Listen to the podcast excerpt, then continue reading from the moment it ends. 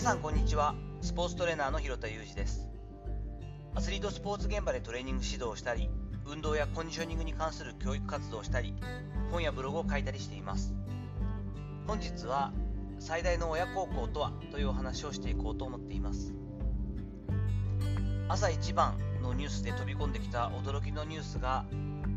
俳優というかアーティスト歌手の神田沙也加さんの休止に関してでした。才能あふれた歌い手でこれは本人にとってはコンプレックスというか嫌なところもあったでしょうけれども本当にお母様そっくりの歌声で素晴らしい表現者だっただけにショックが大きいです。私自身はこの今回の休止の法を受けて、まあ、もちろんまだ完璧に自殺かどうかというのは多分これから調べなければいけなくて断定したことは我々には言えることはないんですけれども今なお私を可愛がってくれている母方の祖母の忘れられない言葉があります。90になる祖母ですが私に対して小さい時からですね、えー、まあ、私だけでなくて孫たちに対してとにかく親より長生きしてほしいっていうのを繰り返し言ってくれてたんですね。当時は全然まだピンとこなかったし生きるとか死ぬってことを言われること自体が怖かった時期もあったりしたんですけれども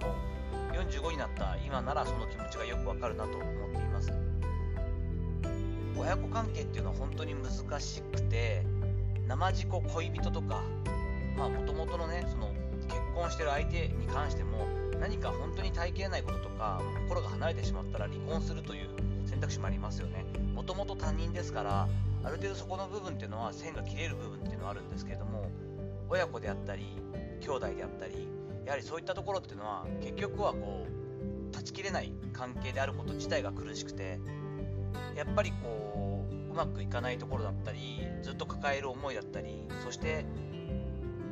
先にもし親が亡くなったりした場合は特にですができなかったことであったりしてしまったひどいこととかにもあの頭がいってしまうんじゃないかなと思うんですね。でもそういったとこに目を向けずにとにかく自分として可能な限り生きていく。ということさえしてくれればそれで十分親孝行になる。そういったことっていうのは自分が親になってみて本当に実感するようになりました。もちろん日々生活の中でですね子供たちのためを思ってもありますし親のエゴっていうのもありますからもっとこうしてくれればいいのにとかもっとこういったところができたらいいのにとかここを直さなければいけないとかこういったところに向かってくれないかなといったことでこう注文をつけたりとかですね歯がよく思ったり腹が立ったりすることはあるんですけどもでも究極元を正せて正していけばというか何が親としての希望かというと健やかに自分らしく与えられた時間内をこう命の限り生きてくれたら嬉しいなと。できるだけ痛い思いや悲しい思いをせずに五体満足という言い方は失礼かもしれないですけれどもできるだけ不自由なく頑張って生きててくれたら嬉しいなっていうのが本当にどの親にとっても率直な思いじゃないかなと思うんですね。ただまあ本当に追い込まれた状態になると人間っていうのは冷静な判断もできないし通常の思考ができないであろう。ということは十分に理解はできます。なのでじわじわと真綿で首を絞められるように苦しくなってきてあれなんかちょっと自分らしくなれないなとかふわふわするなとか急に涙が出てくるなとか夜になると不安になって急にしょうがなくなるなとか急に感情が爆発して怒りたくなるなとかいうことがもし出てきたら手遅れになる前にまずは全てを捨ててもいいから逃げてほしいなと。